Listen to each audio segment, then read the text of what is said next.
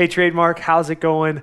I miss you guys so much. I wish that we could be together this week. I wish that this quarantine and virus and everything wasn't happening, but I am so grateful, and I've just been grateful over the last couple weeks for how incredible our kind of modern age and technology is. Even when I was a kid, this sort of stuff would not have been possible for a church like ours on, on the scale that we can do it at. So I'm so grateful for all the advancements that technology has given us to, to be able to communicate with one another. I know I enjoyed so much last Thursday uh, being on Zoom with a few of you guys. We were Bible studying and uh, enjoying that time. So I'm, I'm just so grateful for all that technology has and all that it offers to us and enables us to do with one another, for one another. It, it's just really cool. So I'm glad you're tuning into this week's message. I wish that we could be together in person, and I long for the day when we can be back together in one room as one body, gathered together.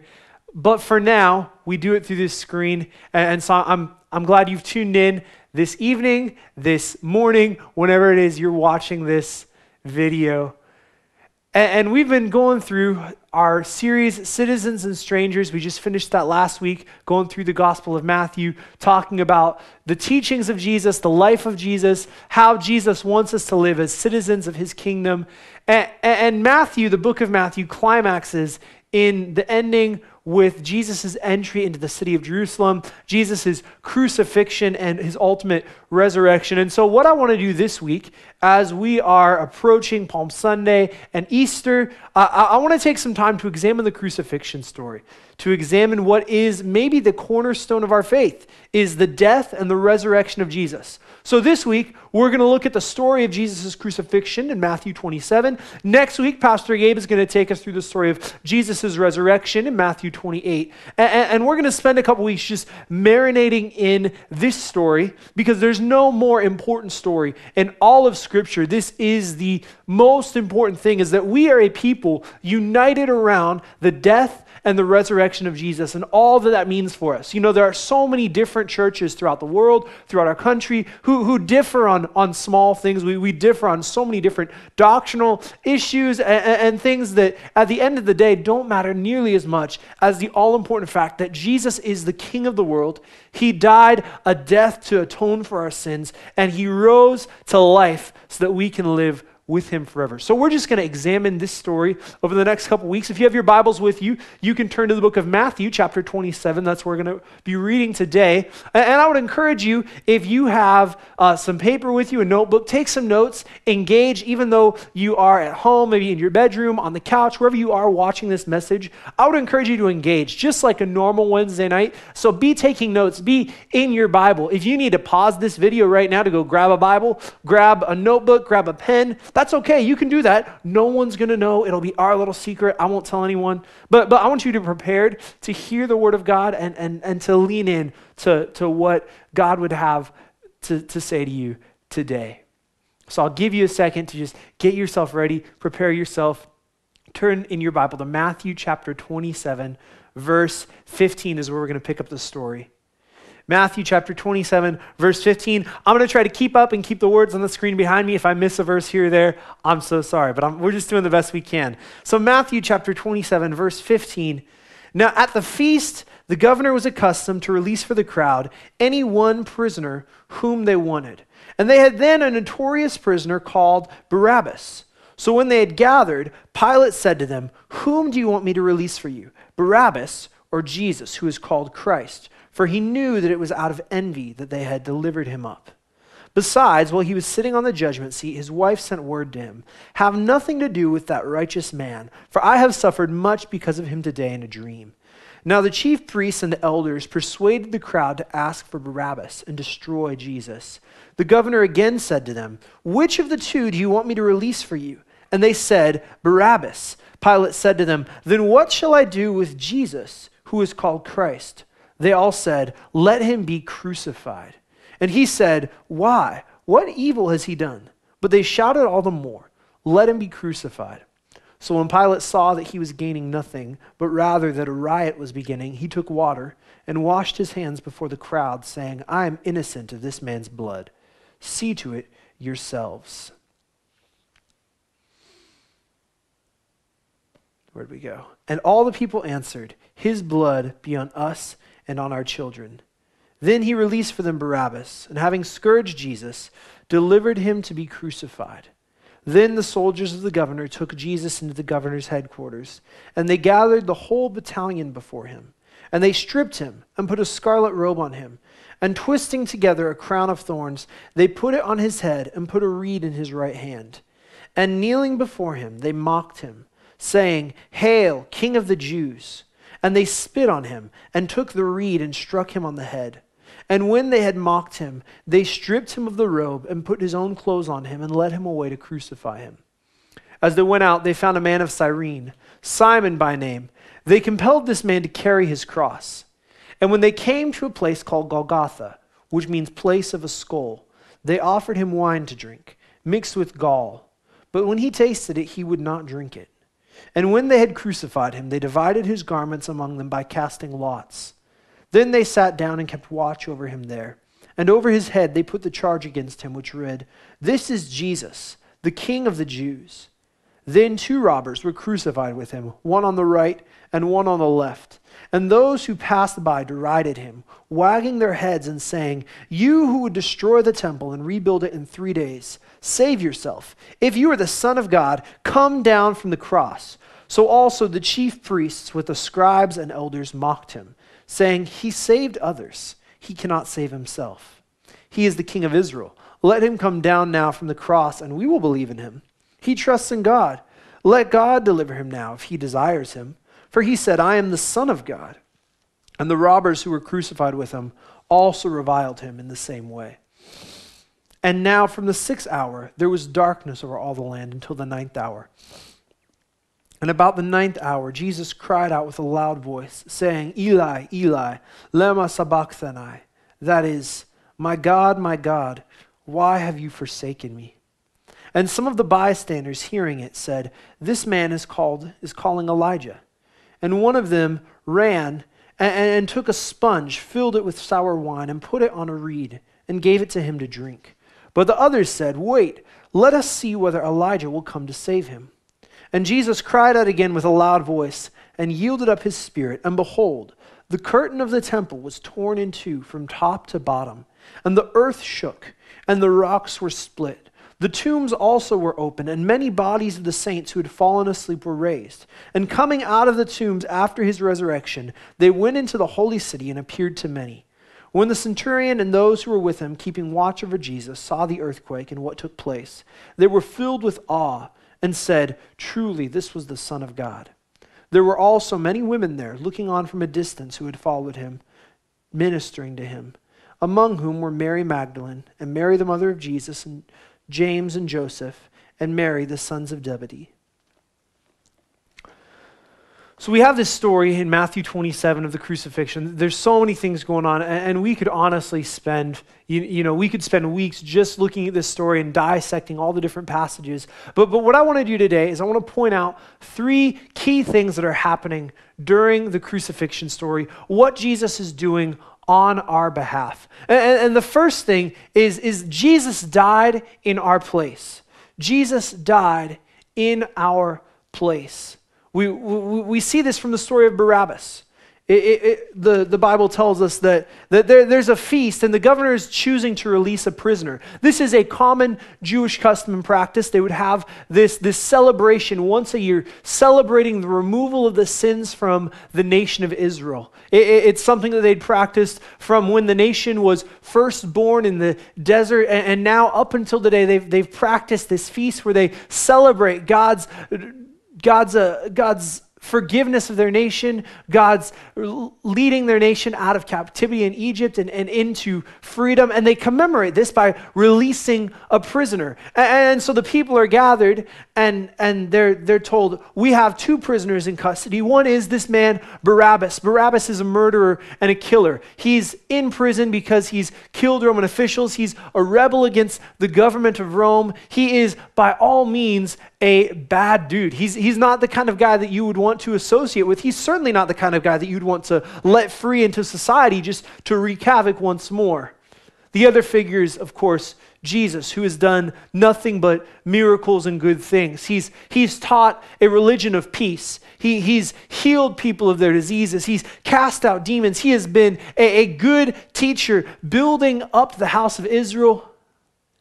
And when the people are asked, they're told, We, we want to release Barabbas and we want to kill Jesus, even though he's done nothing wrong. And, and what's happening here is Matthew is painting a picture of what Jesus is doing for us. See, you and I are Barabbas. We are no better than he is. I've never killed a man, but I've hated someone in my heart. I, I, I, I've never, you know, rebelled against the government, but I've certainly had rebellion in my heart and in my life. And in the eyes of God, there is no sin that is somehow better than another sin. There, there's no sin that, that's somehow less evil. There, there, there's no degrees of evil within the mind and heart of God. All sin is sin, and all sin deserves death and punishment. Barabbas deserves to be punished. He deserves to die. He should not go free. Jesus is a man who deserves to be set free. He's done nothing wrong. And yet, Jesus dies and Barabbas walks free. And this is a picture of you and I that, that we are sinful people, just like Barabbas. We are broken inside of us. And we deserve the death penalty. We deserve this crucifixion. We deserve to die and be tortured and, and suffer for all of eternity. And yet, Jesus dies in our place. This is an incredible thing that happens. And now, because of the death of Jesus, we walk free. The second thing that happens in, in the crucifixion of Jesus is that Jesus is crowned as a king. I'll, I'll redirect your attention to Matthew 27, verse 27. And, and, and we see that, that Jesus, after, after he's sentenced to death, he goes and, and the Roman soldiers take him, they begin to mock him. They, they strip him of his clothes and they put on this, this royal purple robe, this, this garment that only a king would ever wear. They, they, they pull out his beard and they, and they spit on him and, and they weave a crown of thorns and they place that on his head. They put a reed in his hand. All this imagery, it's, it's imagery of a coronation scene. It's imagery of what you do when you crown a new Caesar, a, a, new leader of the empire, a new king. He, he would have been given a royal robe. He would have been given a scepter, which represented the authority to rule. He would have been given a crown representing his kingly authority and his inherited position. And again, Matthew is cleverly crafting this story and, and showing us that when in, an ironic twist of fate, as Jesus is being mocked and prepared for execution, he's actually being crowned king of the world. See, the cross is a coronation ceremony. When, when Jesus dies on the cross, he's being crowned king of the universe. He's ascending to his throne in heaven and he's ruling and reigning over all of the earth. Scripture speaks of the earth as the inheritance of the Lord. It, it, it says, The kingdoms of the world shall become the kingdom of our God.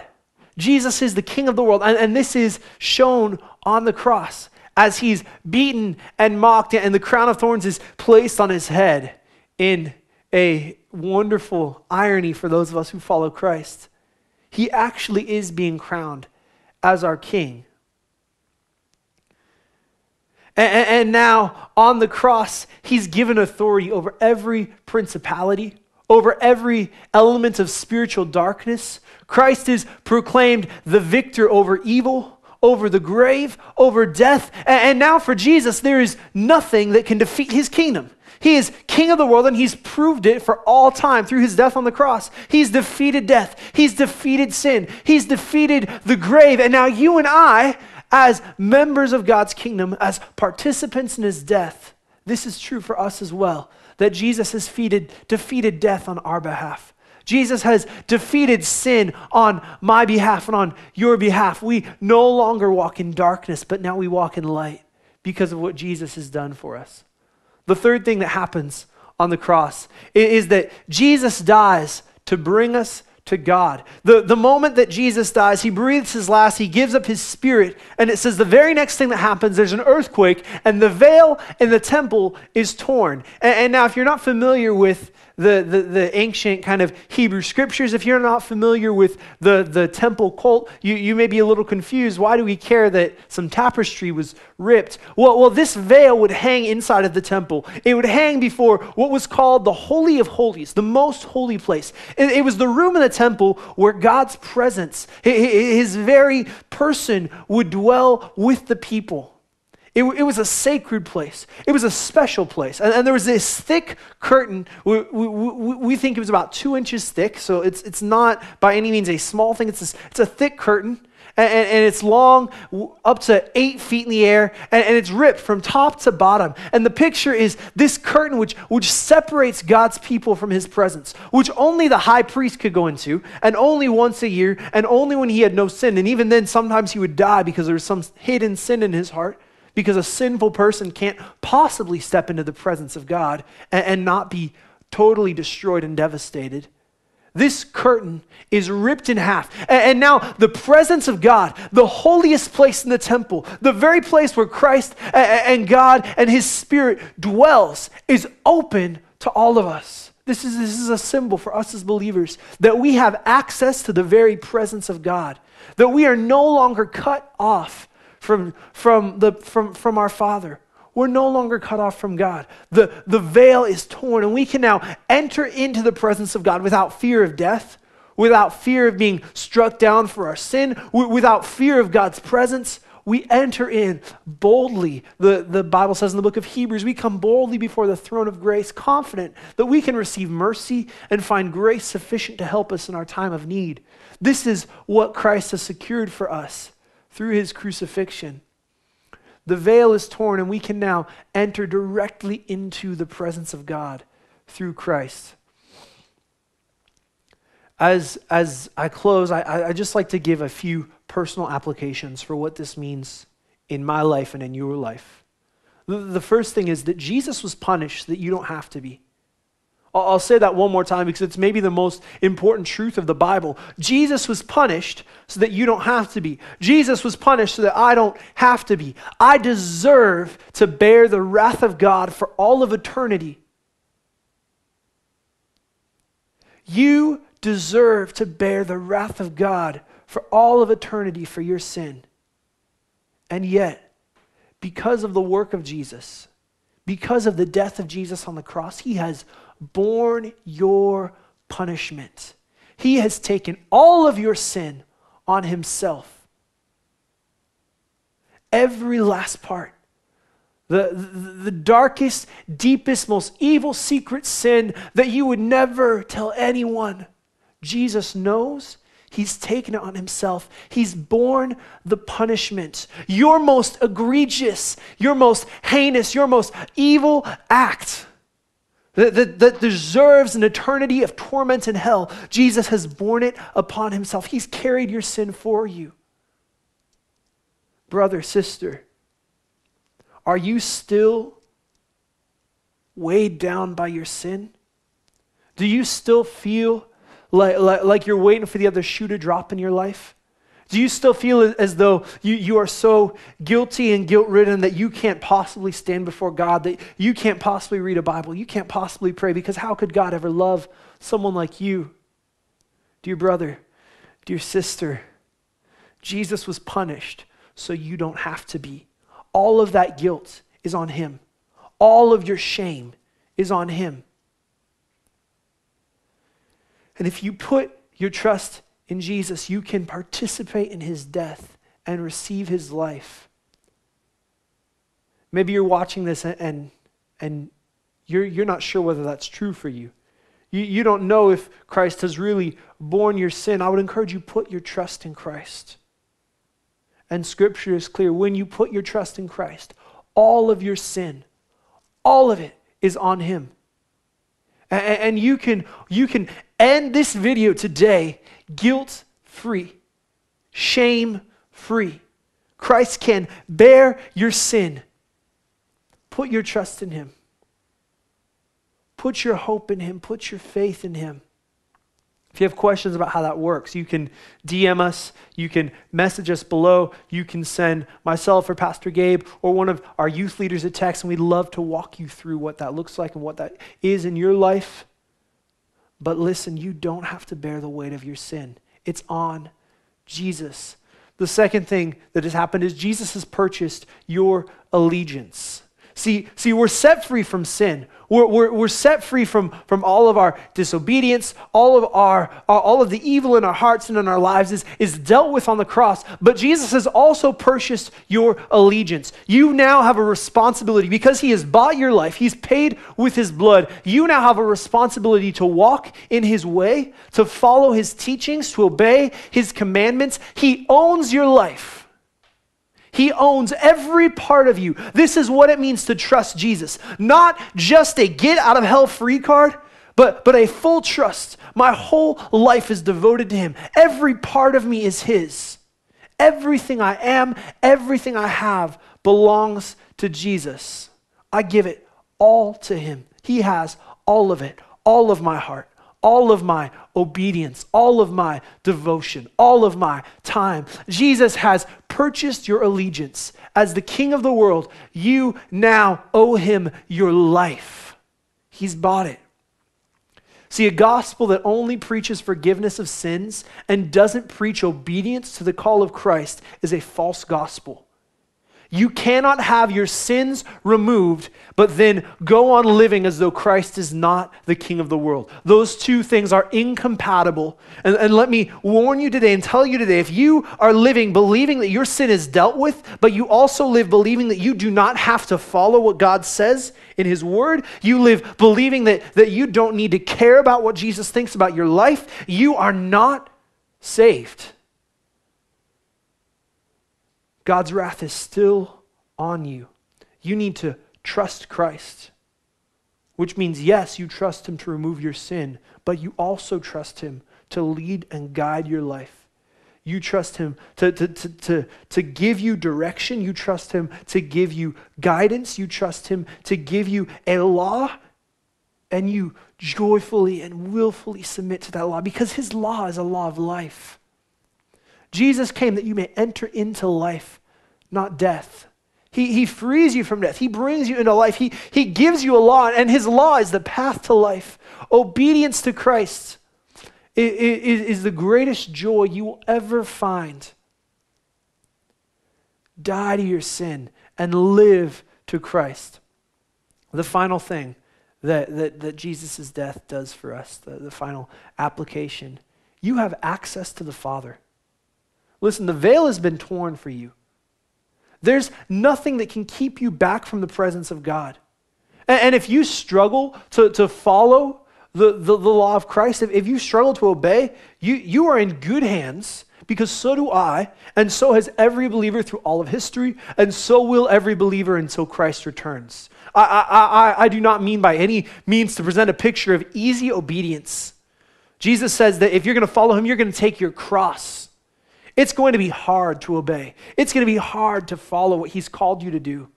But you have access to the Father. You have access to the Spirit of God. You have access to the presence of God that can empower you to obey the command of Christ, that can fill you with strength, that can enable you to do all that is asked of you. So, believer, enter into God's presence. Don't try to white knuckle yourself into the kingdom of heaven, it won't work. Don't try to just hold on and, and, and, and obey and, and just try your hardest and, and, and work your bones dry. Rely on the presence and the power of God. Yeah, it's going to take some work. Sometimes you do have to just grit those knuckles and, and bare your teeth and, and choose obedience, even though it's difficult. But you do it with the presence of God, with the power of the Spirit in your life, enabling you into obedience, to walk in the way that God has called you to walk, to live in the way that God has called you to live. You have access to the presence of God. And, and, now you have the love of God available to you, poured out on your life. You have the acceptance of God poured out on your life. You have the presence of God and the peace of God poured out on your life. Believer, are you struggling with fear and anxiety in this season? The presence and the peace of God is available to you. All you have to do is ask. Do you struggle and, and, feel as though you're unworthy and unloved and unlovely and worthless? The presence of God is available to you. You can enter into God's presence. You can experience the love of God. You, the, the Spirit of God can overwhelm your heart with His acceptance. All you have to do is ask. Come before His throne. Enter into the presence of God. Commune with Him through prayer. It is available to you. You, you, you don't have to walk this life on your own. Do you feel lonely? The presence of God is with you. Are you downcast? The presence of God, the joy of God is with you, believer. This is what you were designed for relationship with God, not just obedience as a servant or a slave, but relationship as a son and a daughter of God. You have access to your Father. Don't waste that access. Don't spend your days chasing after YouTube and TikTok and Instagram and, and, and neglecting your Father. He loves you.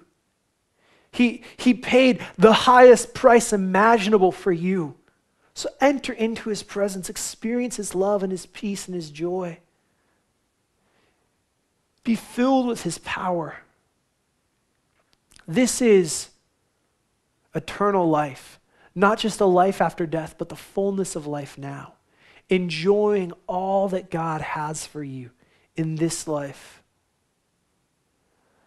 Let's pray as we end our time together. Father, thank you for your incredible, incredible love.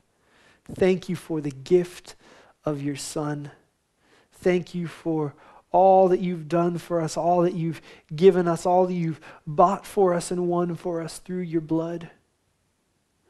God, we, we thank you for, for your sacrifice. Jesus, we thank you for what you did on the cross. We, we thank you that you were punished for our sin. You were punished so that we don't, we, don't have to, we don't have to live under the weight of our shame and our guilt. Lord, we acknowledge you as the King of the universe, as the King of our lives, and as the King of our hearts, and we willfully and, and, and lovingly submit to your authority over our lives. I pray that, that we would enter into your presence, God. Spirit, I pray that you'd fill our hearts with your peace and your presence. Thank you that we have access to you. I pray that we would live as, as crucifixion people.